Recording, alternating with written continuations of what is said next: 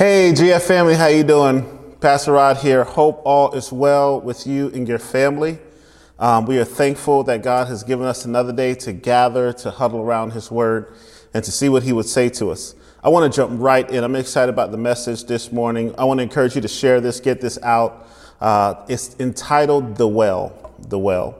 You can find me in Genesis chapter 29. I'm going to do a little bit of reading this morning, so I encourage you to get a copy of God's Word. And you can meet me in Genesis chapter 29, verses 4 through 20, and then we'll jump over to John chapter 4, verses 11 through 18. Let's hear the reading of God's Word. What time is it? Word time. Okay, good. I hope y'all heard that in the back. It says this Jacob asked the men at the well, My brothers, where are you from? We're from Haran. They answered, Do you know Laban, Nahor's grandson? Jacob asked them. They answered, We know him. Is he well? Jacob asked. Yes, they said, and here is his daughter Rachel coming with his sheep. Then Jacob said, Look, it is still broad daylight. It is not time for the animals to be gathered. Water the flock, then go out to let them graze. But they replied, We can't until all the flocks have been gathered and the stone is rolled from the well's opening. Then we will water the sheep. While he was speaking with them, Rachel came with her father's sheep, for she was a shepherdess. As soon as uh, as soon as Jacob saw his uncle Laban, daughter Rachel with the sheep, he went up and rolled the stone from the opening and watered his uncle Laban's sheep. Then Jacob kissed Rachel and wept out loud or loudly. He told Rachel that he was his father's relative, Rebekah's son. She ran and told her father. As soon as Laban heard the news about Jacob, his sister's son, he ran to meet him and embraced him and kissed him and brought him to his house. Jacob told Laban all these things, and Laban said to him, Surely you are my bone and my flesh. And he stayed with him a month. Then Laban said to Jacob, Because you are my kinsman, should you therefore serve me for nothing? Tell me what your wages would be. Now Laban had two daughters. The name of the older was Leah, the name of the younger was Rachel. Leah's eyes were weak, but Rachel was beautiful in form and appearance. Jacob loved Rachel.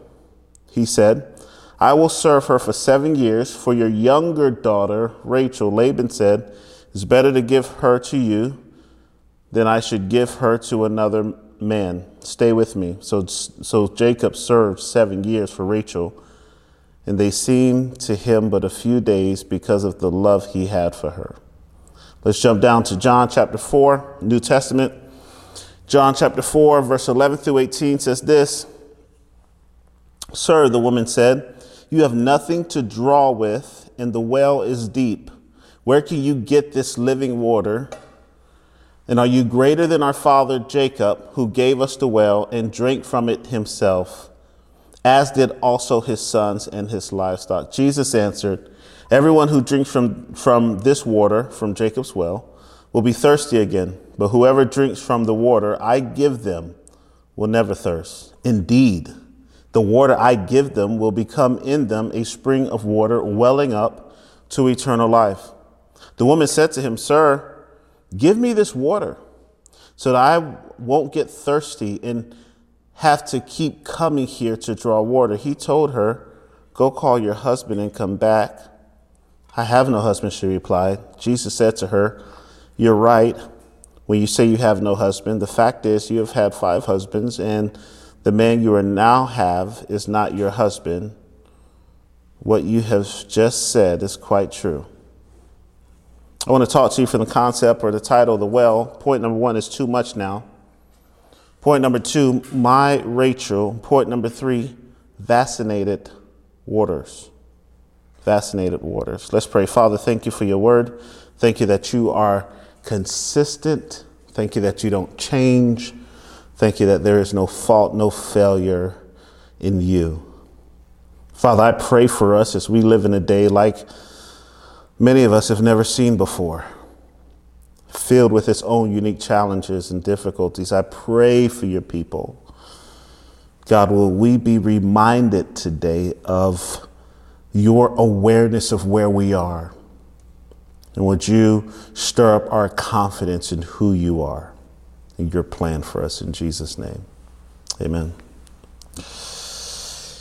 2020. Wow.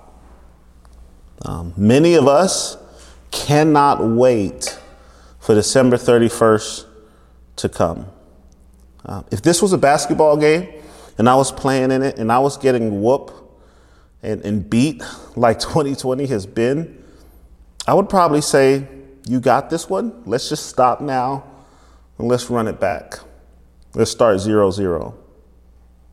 We live in crazy times.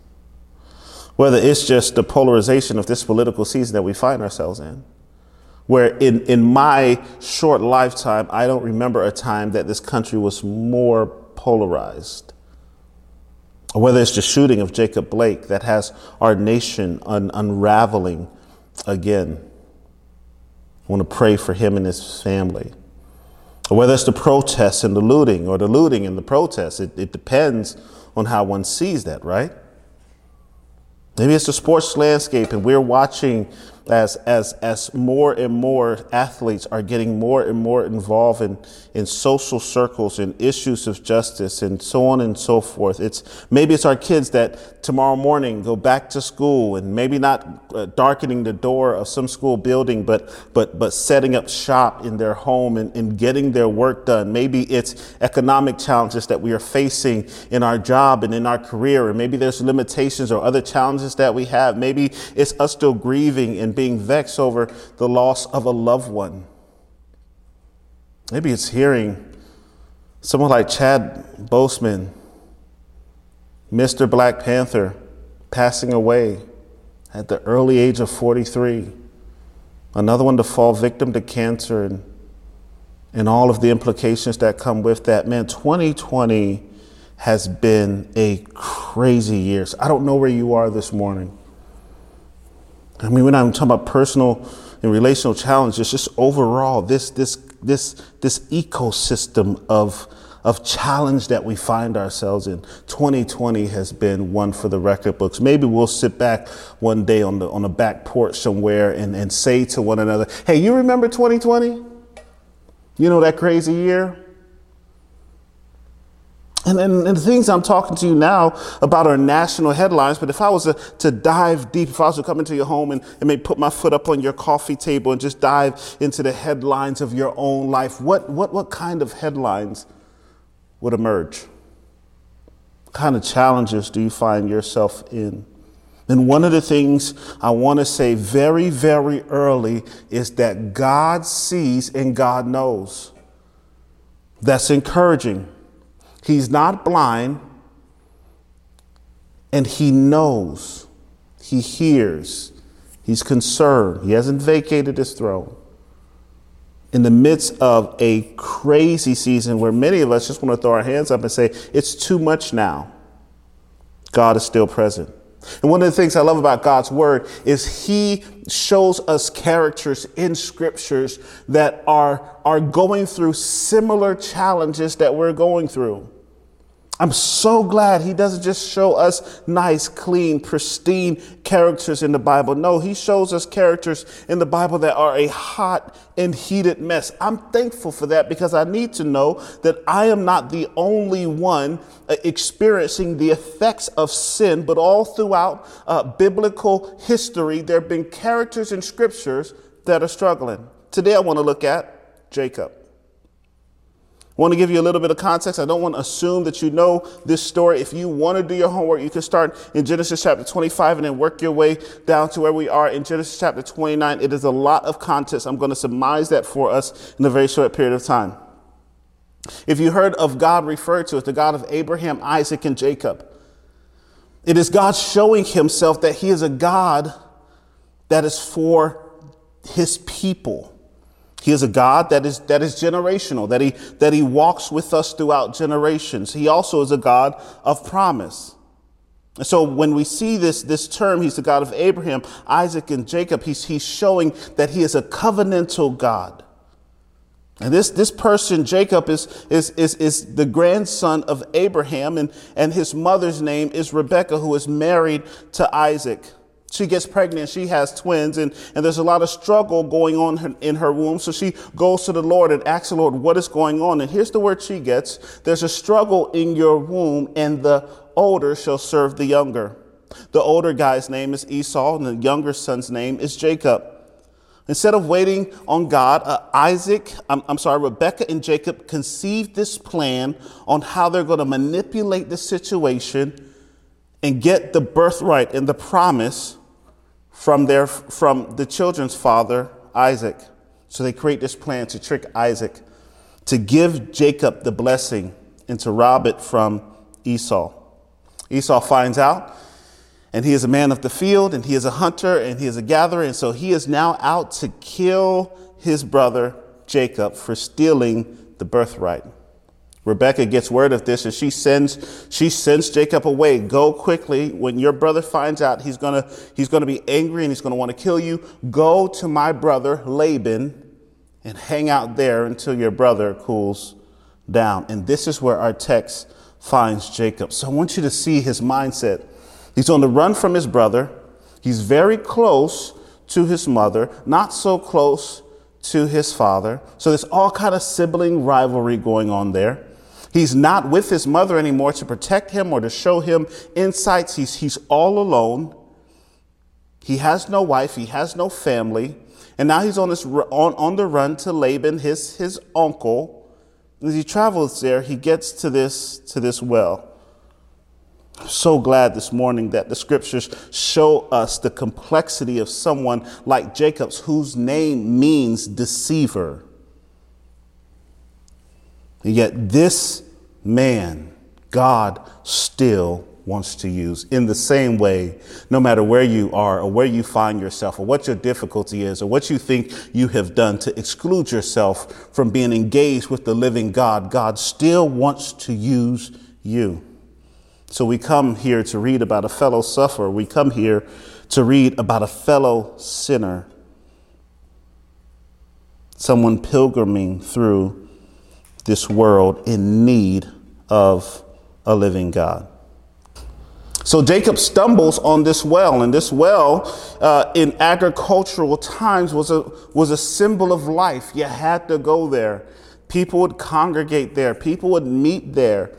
Someone from your family had to go and retrieve that water and take back to the home so that your family would survive. And Jacob stumbles on this well. He meets these men at this well who are not really helpful. But then all of a sudden, Rachel comes. Point two my Rachel. I want to focus in on verses 9 from Genesis chapter 29. It says this While he was still speaking with them, Rachel came with her, with her father's sheep, for she was a shepherdess. As soon as Jacob saw his uncle Laban's daughter Rachel with his sheep, he went up, rolled away the stone uh, from the opening, and watered his uncle Laban's sheep. Then Jacob kissed Rachel and wept loudly. Now, this opening on top of the well would be something that would take several people to remove because it was very, very heavy. The reason they have a covering there was to protect stuff from falling into the well or to prevent dust from, from settling on top of the water supply there at the well. Jacob, in haste, sees this stone, runs to the stone, and removes this heavy stone by himself. And it makes me wonder as you watch that, what is motivating Jacob in those actions? He then begins to feed his uncle's sheep, which is a long, laborious process. He then sees Rachel, who the scriptures have already said is very, very beautiful. He kisses her, and then he weeps out loud.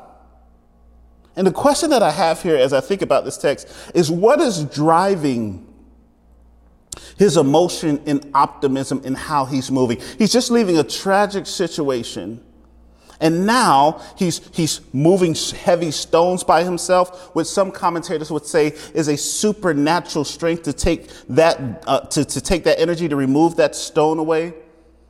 He's feeding sheep and now he's kissing and weeping with Rachel.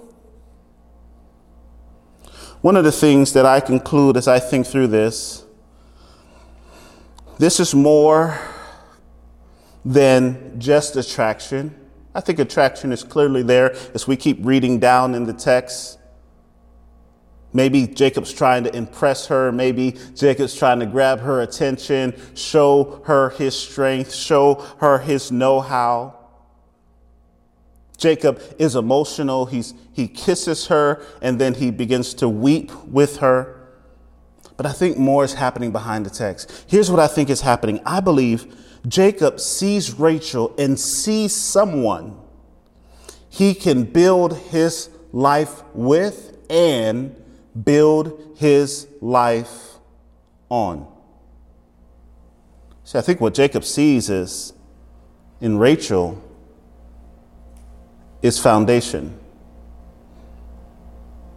Verse 18 will tell us Jacob Jacob loved Rachel and he tells Laban, I would work for her for seven years. Now, Kaisha is beautiful and I love her. She's amazing. But if her dad said, if you want to marry her, you have to work for me for seven years to a 23 year old Pastor Rod, at least you know, I'll do it, right? I'm on video. That's what I need to say. I'll do it. Okay, cool. But but I'm gonna have some conversations with pops, and I'm gonna say, uh, yeah, um, seven years. That's irrational. Let's think about this. Let's let's bargain. Let's let's compromise. Uh, how about 18 months? And then he'll say something. We'll kind of meet in the middle. That's how these things work. Jacob, out the gate with no prompting, says an irrational number. What's happening here? He's willing to do anything to have her. Because what Rachel becomes for Jacob is this idol that's going to overpromise and underdeliver. And that's what idols do. And Rachel cannot be his everything. I want to pause and say, your children cannot be your everything. Your husband, your wife cannot be your everything. Your, your, your, your, ministry, your work cannot be your everything. The stuff you own, your homes, your car cannot be everything because you and I both know, we both know it doesn't work. But we find ourselves time and time again caught up with idols that overpromise and underdeliver. You see, we work for the stuff we love, but we sacrifice wildly for our idols. I mean, just, just recently, there are many famous people that are in the news, and, and, and, and you read their stories and, and you wonder how this famous person could commit this act or, or how this Christian leader could commit this act. And you're like, how, how did he get to this place? How did he rise so high and get sink so low? Uh, it's the stuff that we do for the idols that we don't replace. And I know this year has been a crazy year, an insane year. But what is the thing right now that you're hoping in that if blank happens, things will get better? If so and so gets in the office, things will get better. As if the office of the presidency had the power to bring about really lasting change. Where are you finding your, or, or, where are you hoping to find your peace, your joy, your satisfaction? Because wherever that place is, beloved, that's your well. That's where you're going functionally. You'll never tell me you're going there. If me and you were sitting down and having coffee, you would never say, Pastor Rod, I am functionally going to alcohol to deal with my situation today. You would never say, Pastor Rodney, if my husband left me, I, will blow my brains out. I don't know what I'll do. If, if my kids don't approve of me, if I lose my job, like, like what is that thing? Not, not, not, not something you'll say, but something that's an undercurrent of your heart that you're really trusting in to bring about your reclaim for 2020. I don't know. I don't know what it is. One of the things God's after this morning, one of the things God's after this morning, in the culture in which we live, where it feels like whatever we touch crumbles. I don't know if that's how it feels for you, but even this week and, and stuff that we're working on here at the church, just feel like, man, how do I move? What what do I touch? It seems like, man, as you start planning for this, then then some news happens that slows that down. If you start planning for this, then then, then some wrench gets in the plan and it slows that down. It just seems like like man, God is is really beckoning the attention of me. He's beckoning the attention of you. I would argue he's beckoning the attention of this country to cause us to lift our eyes and look to the hills. One of the things that I think the coronavirus is doing in the midst of racial injustice, in the midst of political strife, in the midst of uh, uh, uh, just all the unrest in our world, not to mention the normal stuff that happens to us. One of the things this year has done is it's given our God a captive audience.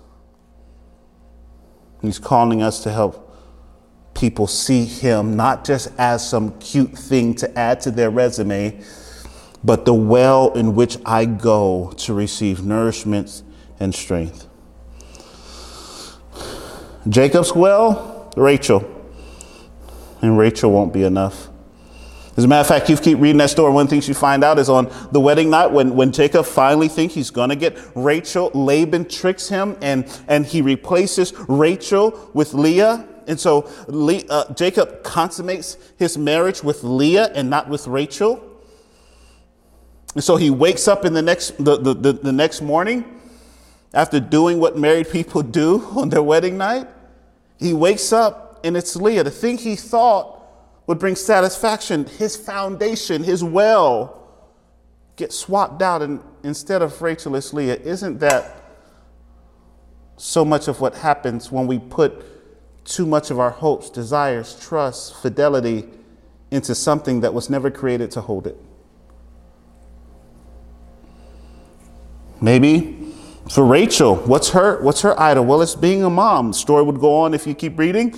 That she says in the next chapter, she says, if I don't have a child, I I rather die. Those are her words, not mine. She finds her identity. She finds who she is. She finds her purpose for living and being a mom. And I want to say to every woman, man, praise God, you know, for your children, but they were never meant to be your purpose the uh, relationship with someone in marriage praise god. But but those things were never designed to hold the full weight for you in your life. As a matter of fact my wife is going to join me in a bit and we're going to dive in a little bit deeper on marriage and relationships along these same lines. But your marriage was never meant to hold you up. Your pursuit of justice as amazing as that is and praise god for for, for justice warriors but you're more than the work you do. You're more than the sacrifice you make. Or maybe look at Laban. What's his idol? You can argue Laban's idol is, is money and greed. And so he uses his daughters and he uses Jacob to get more and more wealth. And his plan fails miserably because when Jacob leaves, he tricks Laban. And Laban loses wealth to Jacob. You see, the thing we're trusting in always seems to disappoint. To disappoint. If 2020 has done anything, it's given God a captive audience.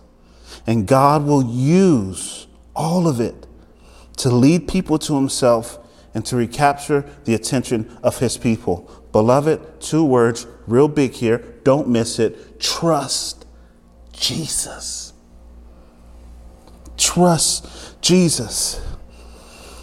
Trust Jesus.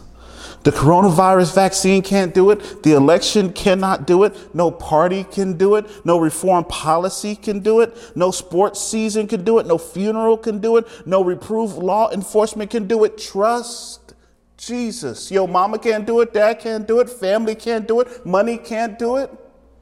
Goals and ambitions, praise God, can't do it.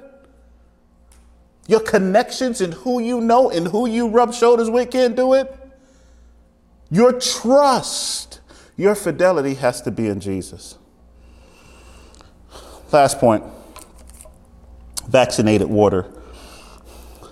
Um, I have a bottle of water in my hand. One of the things that you check for, either consciously or subconsciously, every time you, you open one of these bottles, is you're listening for this sound. It wasn't as loud, but the sound was there. And what that sound does is it, is it helps you see that somewhere there was a seal on this water. And as I broke the seal, it, it helps, gives me this assurance that this water is okay for me to drink. It's okay for me to drink. Look at the same well that Jacob was just at, and some hundreds of years later, there's another encounter with a man and a woman at this very well. And this woman approaches it. She does not have sheep with her. She does not have the flock from her father. She comes all alone. She comes, does not go early in the morning or late in the evening. She comes in the full heat of day. And there she will encounter a man that is en route. This man, unlike Jacob, does not stumble on this well or by happenstance comes to this well. This man that is going to meet this woman at the well comes there with great intentionality.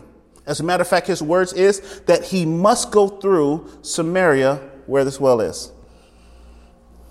And he comes there and he has this encounter with this woman.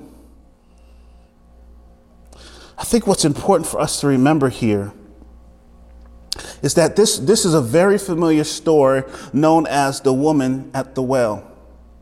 This is a Samaria woman. She is a mixed breed woman. And here comes this man named Jesus. He is a Jew. And here's the first thing she points out Jews and Samaritans don't mix.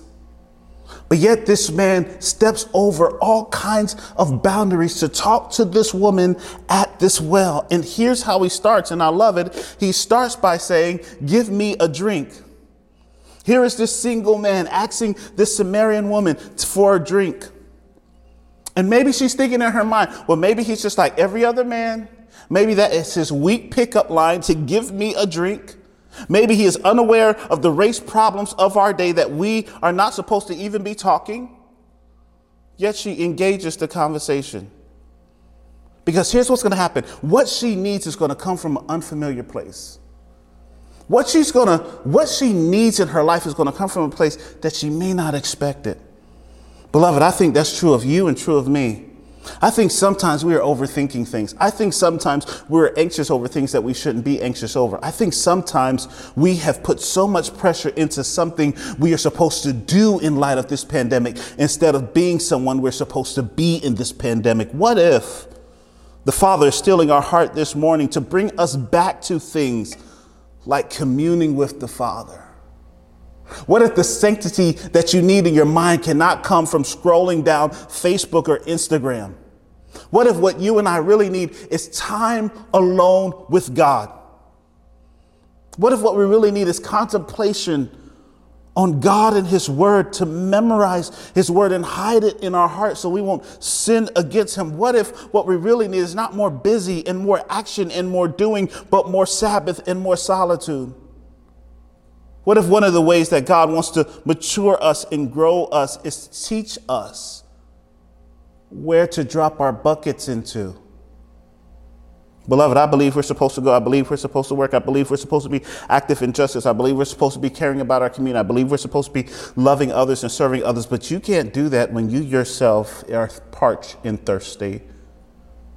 Drop buckets not into the well of this world or into the well of social media, into the well of this 24 hour news cycle. No, drop buckets into the well that will never run dry. Drop buckets into this living water, this vaccinated water that cures us from the virus of sin and the flesh and distractions and worry and anxiety. Drop buckets into this living water, this vaccinated water that's free for you to drink as much as you can, whose rivers flow without any kind of halting or hesitation, where there is no pollution, no decay in these waters. Drink deeply. Drop buckets into this living water that Jesus offers.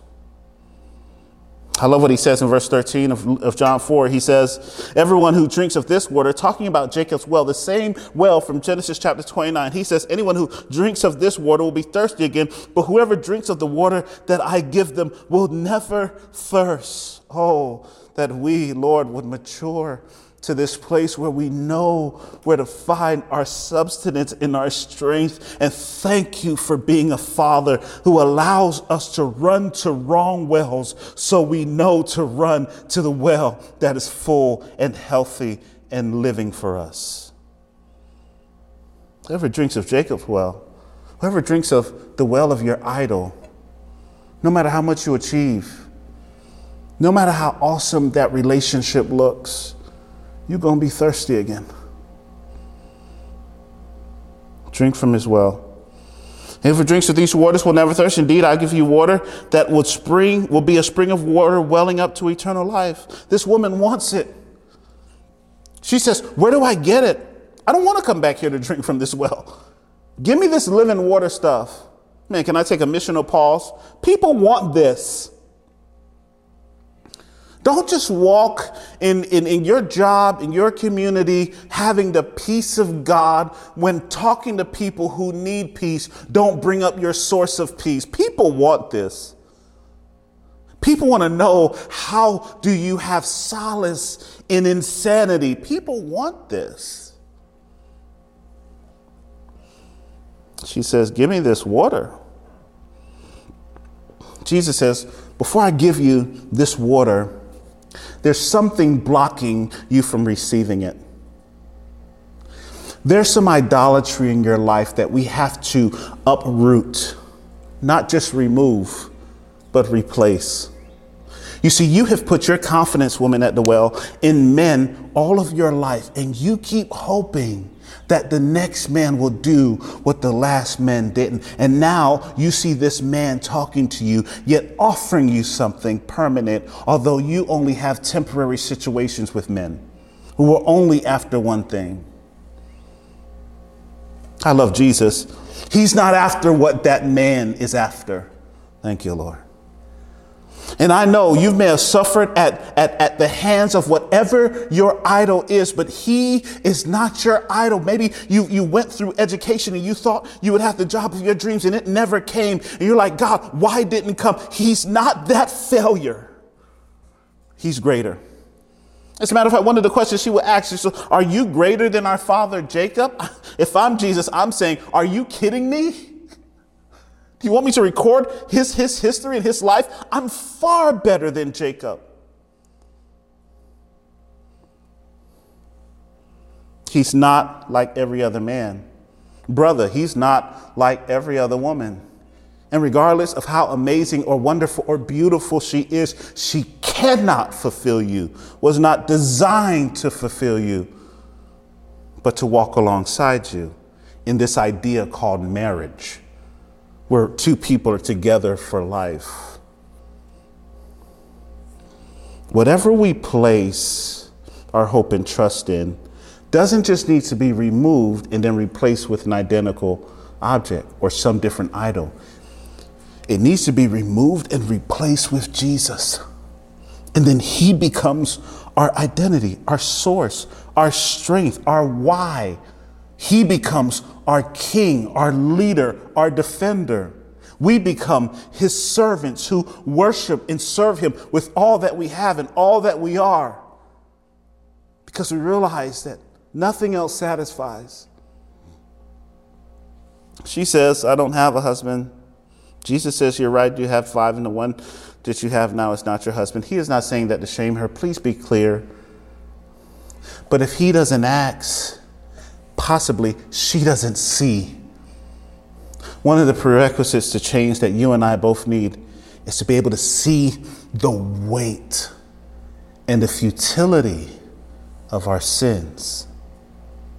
We need to see how we have fallen short. We need to see not just our imperfections, but the corruption of our sins and our desperate need, our, our soul cry for someone to come in and rescue us. Not just a drink for a day, but a drink for life. We need Jesus. So, man, I want to give you some time this morning to pray and to consider what is it in my life that, if I'm honest, this is not our church taught lingo stuff. Down at the recesses of your heart and mind, what, if, what are you trusting in? And how are you going to replace, remove and replace that idol so that Christ can take his proper place in your heart? I'll just be honest for my own self. I need to be reminded every day. Here's what your pastor needs. Jesus is the Jesus is the pastor of this church. Jesus got this in control. He's in charge. Rodney, you're not in charge. He's the pastor of your family. He's the father to your children. He loves and shepherds diligently your wife. I need to be reminded over and over and over again that He's in control. I need to be reminded over and over and over again that God knows what He's doing, even when I can't trace what He's doing. I need to be reminded over and over again that He's going to provide. He's going to be, He's going to provide for our family. He's going to be, He's going to provide for our church. That He's good like that. So, man, I don't know anybody in this pandemic where doubt and challenge and concern has not crept into their mind, where they have not tried to build some alternative plan to get out of where God has us. But here's what I know my, my, my daddy's good, his credit is exceptional. He's sovereign and he knows what he's doing. He's still in control, he's still saving and redeeming. He's our soon coming king. So pray and consider. I love you.